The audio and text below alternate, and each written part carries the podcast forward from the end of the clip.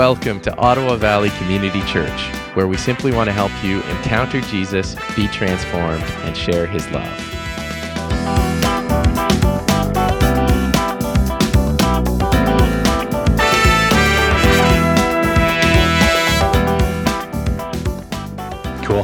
Hey, it's uh, it's always a huge honor to uh, speak on, on Mother's Day. Of course, uh, it's one of the my, it's actually one of my favorite Sundays to speak, actually, um, because I, I just feel so appreciative, and so it's a real honor to be able to uh, to share something and pray. And I also feel a little terrified, um, so that's uh, that's uh, the way it goes. But it's uh, it's good to be here. You know, I think. Um, Yeah, we all wish we could illustrate or, or orchestrate an, an idyllic journey for, for our moms. That's kind of what like Mother's Day is about in terms of, you know, I don't know if you guys remember this, but as, as kids trying to sort of prepare that sort of perfect Mother's Day experience for your mom, I mean, you're wanting to have the, the toast and the stuff in bed and the orange juice and the coffee, and you don't know how to do any of it. And you're burning the toast, and your coffee's weak, and your dad is laughing at you, and I don't know what your, your journey's like, but you've got this this vision of something perfect in your head, and it never quite turns out that way. And, and I think life is just like that. I think in terms of the journey that uh, that our moms uh, and the women in our church uh, go through, uh, we wish very much that we could make it a sweet and wonderful and perfect. Uh, perfect safety, perfect financial security, perfect relationships, perfect rest, perfect family, career, all of these things, perfect fruitfulness and meaning in life. It's something that when Mother's Day comes around, it's what we're really uh, praying for you and, and thinking about. But the reality is that we know that life isn't quite like that. Life is like the burnt toast and the weak coffee, and, and it, it just doesn't quite uh, translate. The vision that we have for it doesn't quite happen. Uh, the way we want to see. Uh, the reality is, is that walking through the world um, for for all of us is not about having those perfect circumstances around us, but it's how we walk through the imperfect journey uh, in the presence of God, and how we walk through it with him, how we live uh, for his glory in the midst of it. And the story of the life of Hannah in the scriptures in First Samuel one and two is just this incredible story of uh, a beautiful, beautiful woman. It's, it's actually amazing. She's one of the, the people in the scriptures who is shown to have the, the, the most perfect character. Uh, almost all of our heroes in the scriptures, we see these major fatal flaws, and, and the scriptures give, but the scriptures give to Hannah this sort of heroic character, and, and you just can't see anything wrong with her. So we, we look at her life, and we look at the challenge of it. We look at some of the pain that she's struggled with. We're going to go through some of that in, in just a few moments. Um, and what we see is how she walked through it, how she endured it, how God um, made something really beautiful out of her life in the midst of, of some challenge and some struggle. And so uh, beautiful Hannah is going to be a, a model for us, somebody that we can look at and somebody that we can learn from, and somebody that I hope will uh, bring encouragement uh, to our moms and to the women in our church, will bring um, some uh, challenge maybe, uh, will bring some hope, and we'll bring uh, just just just some beauty to your journey. We'll let the story of Hannah really speak this morning. Uh, so we're going to start in first, rather than just read the whole text. It's quite a long story, those two chapters. We're just going to take little selections and just walk through and touch it. Um, First Samuel uh, one, verses one and two. There was a certain man from the hill country of Ephraim whose name was Elkanah. He had two wives. One was called Hannah, and the other Peninnah. Peninnah had children, but Hannah had none. Um, the, the the idea, first of all, of, of a man having two wives, that's completely foreign to us uh, in our culture. One of the things I just want to always say whenever we delve into some of these Old Testament stories is that uh, imagine you getting on a boat and you're going across uh, to Africa or into South America, and you're trekking into the jungle, and you discover a culture that is very distant from you, both in space and in time. And so when you're looking at the scriptures and looking at Uh, a story like this and seeing what the heck, what what is this man doing with two wives, and, and how does that work? That doesn't fit with my cultural mindset and all of that. We want to go back and just look at it and sort of approach this new and strange culture that we're entering into uh, with without a lot of judgment, and just sort of take it Take the story, take the treasure from it. We don't want to import everything from the story into our into our present and say, I had a conversation with a woman on a beach uh, in Israel when I was like twenty-one years old, and she was making a case for polygamy out of this story.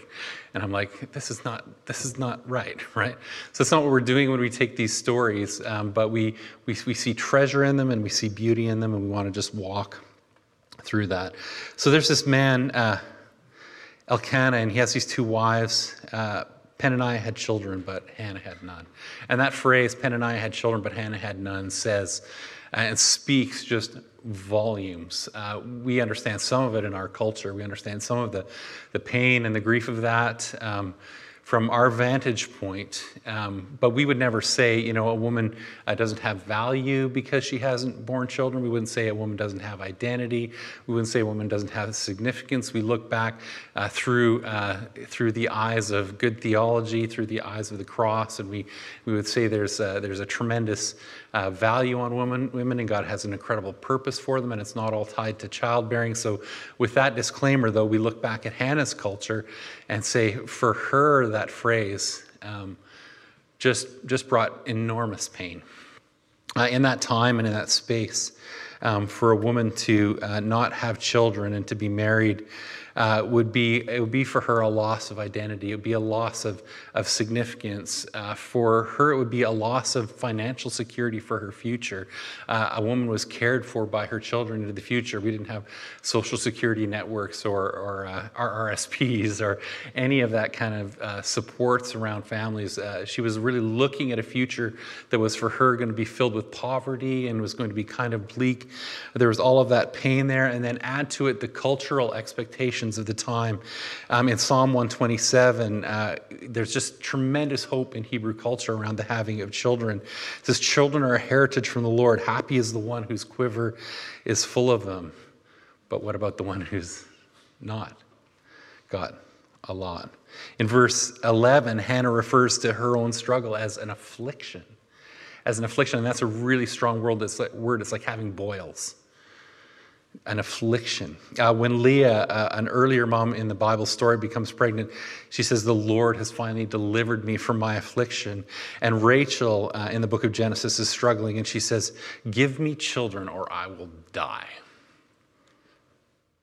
And so we see this incredible pain in Hannah over uh, not being able to have kids, and we know that that's a struggle for uh, women in our culture, though I, I don't think it's the same sort of cult- struggle culturally for us in our time.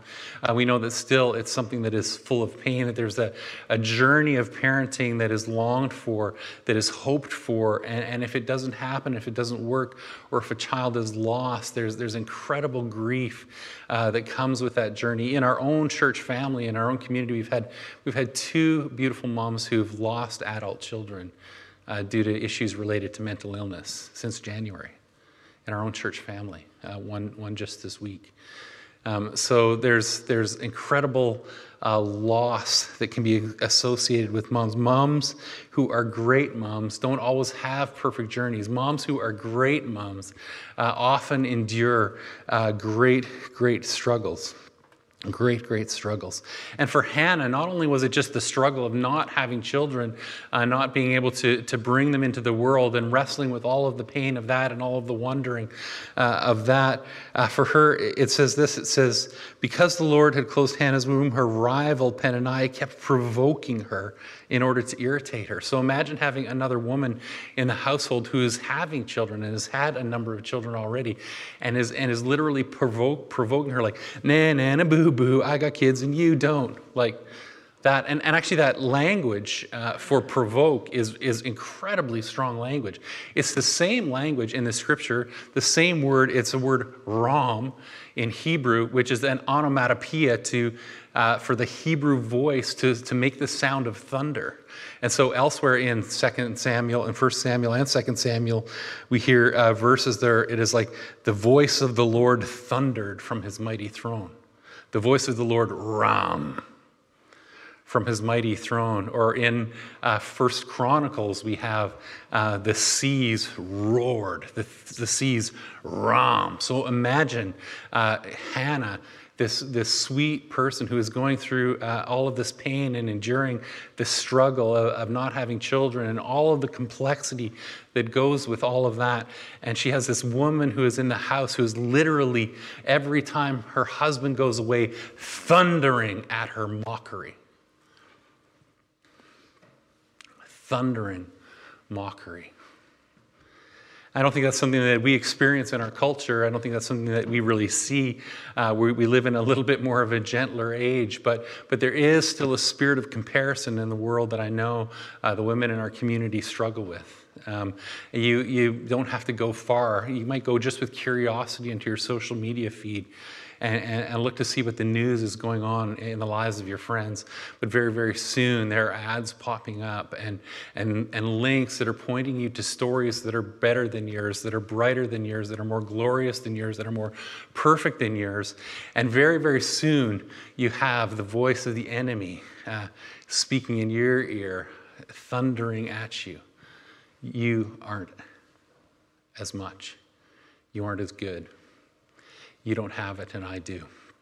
And envy and greed and jealousy and, and just this pain of feeling less is something that uh, I think the enemy just hammers and hammers at the women in our culture uh, so often. And so often, I just, my, my prayer is just that you guys will, will see yourselves through God's eyes and not, God's eyes and not through the lens of social media, that we, we will all see that, men as well, that we will see ourselves the way God sees us and, and know uh, that you're seen, that you're loved, that you're cared for, uh, and that you're noticed, and that you're not mocked. So Hannah is provoked, and it says this went on year after year. When her husband would go off to the temple, um, uh, her rival would mock her. And said she, it came to the place where she wept and, and would not eat. That would not eat is a signal in, in the Old Testament uh, scriptures for, for depression. We see that in, in the life of David as well and elsewhere. Uh, she, she, she simply wept and would not eat. And we know that that's a struggle uh, for, for many women who, who suffer uh, in our culture, in our time. So imagine that for the life of Hannah. Imagine that journey for her. Not only uh, being uh, not able to have children, but wrestling with uh, this mocking voice that's constantly telling her she's not enough. Great moms sometimes endure great trials. Great taunts. We learn something from what we don't see in the text. Hannah had every right, every freedom, really, to, to fight, every freedom uh, to be angry, every freedom to sabotage Peninnah's children, every freedom to be bitter, every freedom to, uh, to, to hurt, every freedom to uh, see and seek justice um, from her tormentor. And we would want to see some justice for that kind of bullying in our culture. We would want to see somebody move with strength. We would want to see somebody make it stop. Um, we see some little things in the life of her husband that he's trying to mitigate this situation in some ways by giving extra blessings to Hannah, but still the behavior goes on. Maybe Hannah hasn't spoken about it to her husband. It seems to be happening while he's going away. We don't know what the dynamics are there, but something needs to stop it. And, and so often uh, we don't know what to do. We don't know what the solutions are. We don't know where to go. Uh, we don't know how to deal with those sorts of things when they're happening in our lives, but Hannah went to the house of the Lord. Hannah went to the house of the Lord. Great moms pray great prayers. First Samuel one, ten to sixteen, and I've just cut a chunk out of the middle of it just for time's sake. Uh, in her deep anguish, Hannah prayed to the Lord, weeping bitterly, and she made a vow, saying, Lord Almighty, if you'll only look on your servant's misery and remember me and not forget your servant. In those intervening verses, she promises to, if she has a child, dedicate that child to the Lord. And as she kept on praying to the Lord, Eli observed her mouth. Hannah was praying, and in her heart, her lips were moving, but her voice was not heard. And then as the story goes on, Eli, who is the priest in the temple at that time, is looking at her, and he, he writes her off as a drunk. It says she's just there mumbling. I mean, that wasn't a common thing in that time. Uh, so not only is she uh, going to the house of the Lord to pray, she's misunderstood by the priest who's who's who's there, who's sort of officiating over things. Um, and she uh, simply, though, continues and says continually year after year, just as uh, as the experience went on uh, with Peninnah year after year, she continued to go to the house of the Lord. And she continued to pray. She continued to pray. We have this picture of this woman who had every reason to be angry and vengeful. And she went and found herself in a temple and knelt before the sovereignty of God. What a rich uh, relationship with the Lord developed out of that meekness. We don't really know uh, what happened in those prayer times. We know that there was an encounter with Eli where he finally understands, okay, you're, you're not some drunk woman in the temple court. Uh, you, you're praying. She actually stands up. She sort of fights for herself and says, don't misunderstand me. Don't mistake me for a drunken woman. I am praying out of my anguish and my grief. And he says, I just, I just want to bless you. I, I will pray that the Lord will answer your prayers. And it says this, it says, at the end of this prayer time, may your servant find favor in your eyes. She's talking to the Lord there. Then she went away and ate something. And her face was no longer downcast. I don't know what that worked like, how that happened. But somehow, in taking her grief, taking her pain to the Lord, taking her fear to the Lord, uh, all of it, she somehow has something happen in her heart. A, a switch is turned. Something shifts inside of her. All of a sudden, she wants to eat. The depression is broken. And all of a sudden, her face is no longer downcast. That sounds a lot to me like what we see in Philippians four seven. In every situation, by prayer and petition with thanksgiving, present your requests to God, and the peace of God, which passes all understanding, will guard your hearts and minds in Christ Jesus. Right? There's something about taking our griefs, taking our pain uh, to the Lord. And so that's just an encouragement uh, to, to the women in our church. Uh, and whatever your struggle, whatever your struggle with uh, life is, whatever your struggle with comparison, whatever your uh, struggle with grief is in your journey of parenting, uh, whatever you're wrestling with in it, there is a God who hears you. There is a God who knows you. What we see in Hannah, her having such a powerful and prominent place in the Scriptures, is that God has put her in His living Word so that you know that you are not alone. And you know that you have a God who hears your prayer. You have a God who will answer you. Who will, you have a God who will speak to you. You have a God who cares. You're, you're simply not alone. He hears you. He knows you when you come like Hannah did with her quiet mumblings under her breath, uh, speaking and crying out to the Lord.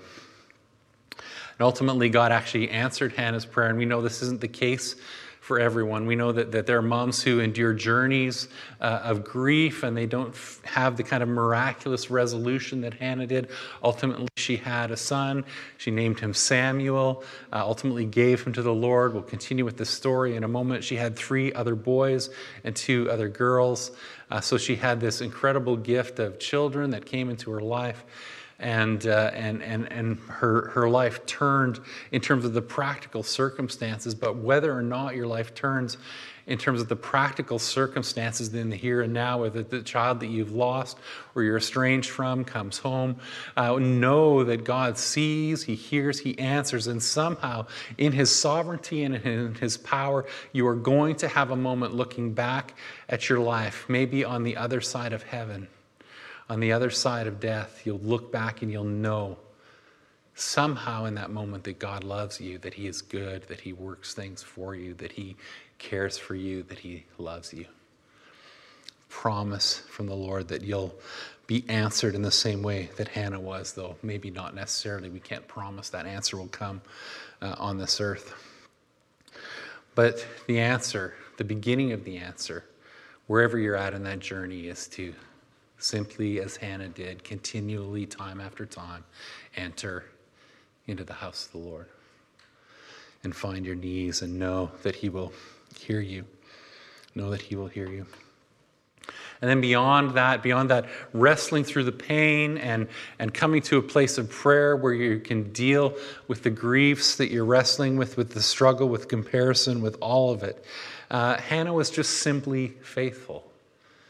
She was simply faithful. Uh, in, in First Samuel chapter uh, one, twenty-one to twenty-three, it says this: when her husband, husband Elkanah went up with his family to offer the annual sacrifice to the Lord, Samuel is born at this point. He went to fulfill his vow. He was going to uh, join Hannah and give uh, Samuel uh, to the priests as a, as, as a gift, as somebody who would serve alongside them and serve the community. They were dedicating their child to the Lord. And, and Hannah says, no, no, not, not yet.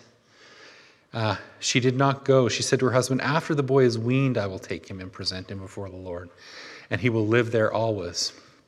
So the woman stayed at home and nursed her son until she had weaned him. And then later when we see Samuel in the story, he's, he's an older boy. He's walking and talking and serving in the temple. She is coming by the temple, it uh, seems like year after year, and bringing uh, an, an ephod and bringing clothes for him and bringing supplies for him. Uh, so so in my mind, I'm thinking, so, so what happened here? When did, when did Samuel actually go to the temple? And, and what it did is it, it caused me to just look a little bit into sort of Hebrew uh, child-rearing practices to understand what was going on. And what we see in the, in the language and we see in the practices and the cultural practices of the day is that word weaned, uh, for us, it means that transition uh, from, uh, from nursing to solid food that happens somewhere between, you know, Uh, a year to eighteen months to two years, whatever it is in our culture, however moms go with that. But in the Hebrew culture, that was a process that wasn't just about uh, the um, transition to solid food. It was about spiritual nurture and learning and language and speech and skills. And that weaning was something that actually happened in the life of a Hebrew child, somewhere between the ages of six and eight years old. So Hannah said, I want to hold on to this child. I want to just faithfully nurture this life. I want to faithfully uh, teach him and faithfully care for him. And we see a little, just a little reflection of that in, in Second Timothy, in the life of Timothy. Way ahead in the New Testament, we see this sort of little cultural piece come through, this, this description of Timothy's childhood. In Second Timothy chapter one, verse five, it says, Paul speaking to Timothy, and he says, I'm reminded of your sincere faith, a faith that dwelt first in your grandmother Lois and in your mother Eunice, and now I'm sure dwells in you as well. These key influencers in the life of Timothy and the foundation of this great pastor in the ancient church's ministry was his uh, grandmother Lois and his mother Eunice. Somehow they taught him. Uh, Paul refers to it again in Second Timothy chapter three, fourteen to fifteen.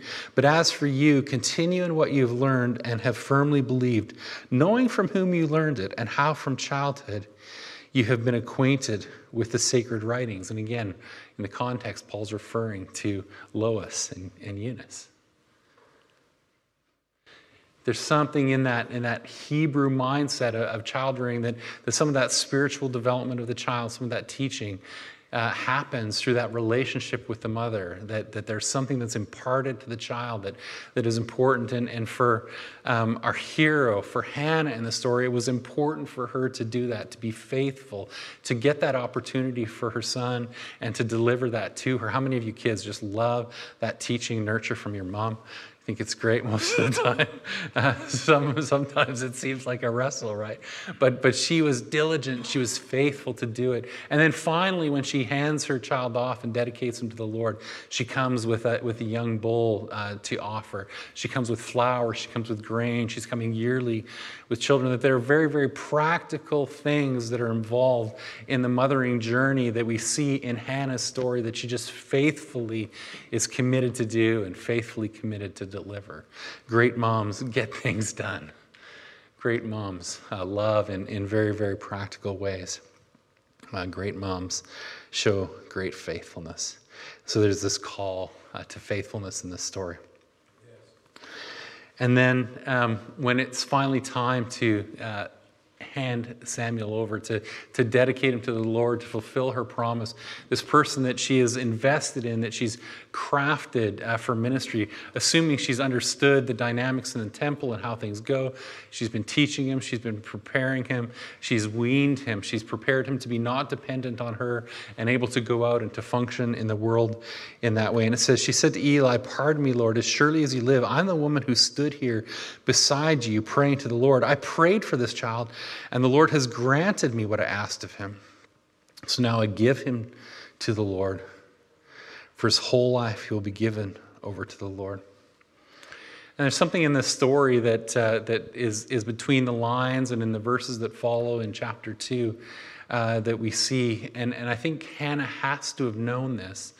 Um, Eli, this priest that she was handing her child to, um, had two sons. And his sons were real pieces of work. Uh, his sons were, were not good sons. His sons were sleeping with the women uh, outside the temple. His sons were messing with the offerings. They were, they were brutal, craven, broken people. And somehow Hannah has taken this child that she's nurtured, that she's cared for, that she's poured her life into, that she's invested in, that she has brought to maturity, that has been a miracle to her. And here she has to walk to the temple and take this child and hand it over into the system. How many moms feel like that, sending your kids off to school, sending your kids off to university, maybe their first time in daycare? Feels like you're handing your child off. Uh, my friend uh, Jim Cantillon said this at his uh, at his daughter's wedding about my friend Rob, um, and he, he's giving his daughter to this this man in marriage, and he's like, "I feel like I'm handing a Stradivarius to a gorilla," right? It's it, it, like, how do you take this thing that you've nurtured and loved so closely?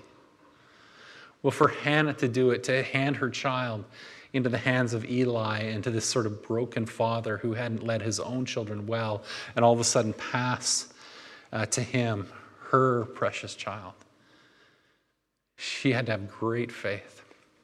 And what we see in the story, right in the text, "So now I will give him," not to Eli. Oh, no, no, no. Not to Eli, but to the Lord. "For now I will give him to the Lord, for his whole life. He will be given over to the Lord." And this, I think, is actually the most poignant part of the whole story. For our women, for our moms, the journey is absolutely from beginning to end, from conception to the handoff, is absolutely about a trust in the sovereignty of God, a trust in the power of the Lord, a trust in God that He is the one who leads us. He is the one who is going to care for our children. He is the one who is going to hold them. He is the one to whom we're dedicating them to. The call for our women to know and understand, and for men as well, obviously, that we are under the power of a sovereign God who loves us and who loves our kids. We see this all reflected in the, this poem. There's this, Hannah is given this role of, of writing this, this beautiful prophetic poem in the scriptures in First Samuel chapter uh, one, or sorry, in chapter two. I can't go through the whole poem, but it, but it's actually quite beautiful. But for time's sake, it just has four beautiful movements. One, Hannah is just worshiping the Lord. In the first part of it, she celebrates his goodness. She celebrates his glory. Her heart just simply responds to him. Uh, my heart rejoices in the Lord. She responds to him in worship. Uh, the second part is uh, this, this acknowledgement that the Lord opposes the proud and gives grace to the humble.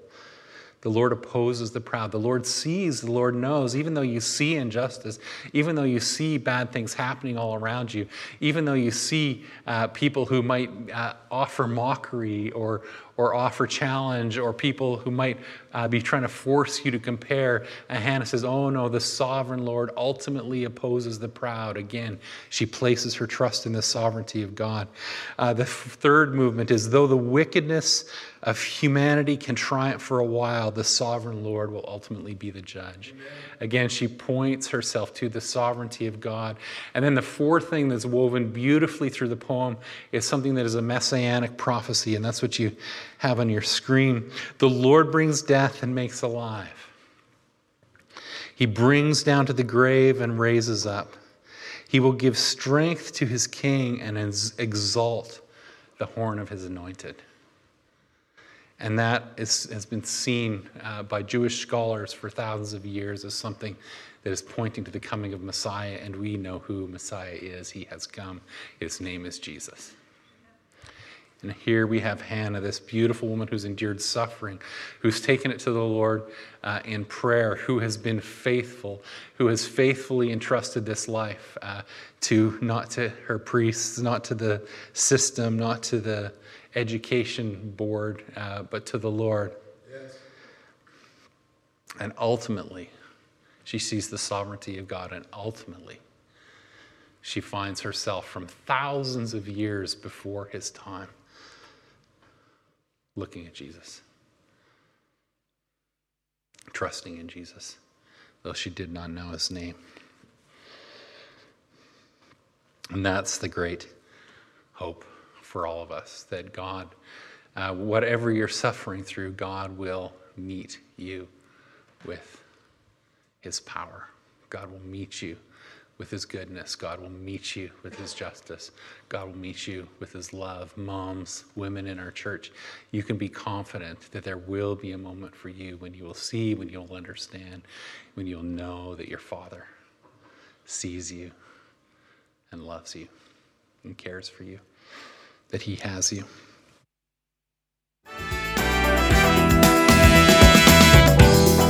Thanks for joining us. To connect to the ministries of Ottawa Valley Community Church, visit o v c church dot c a.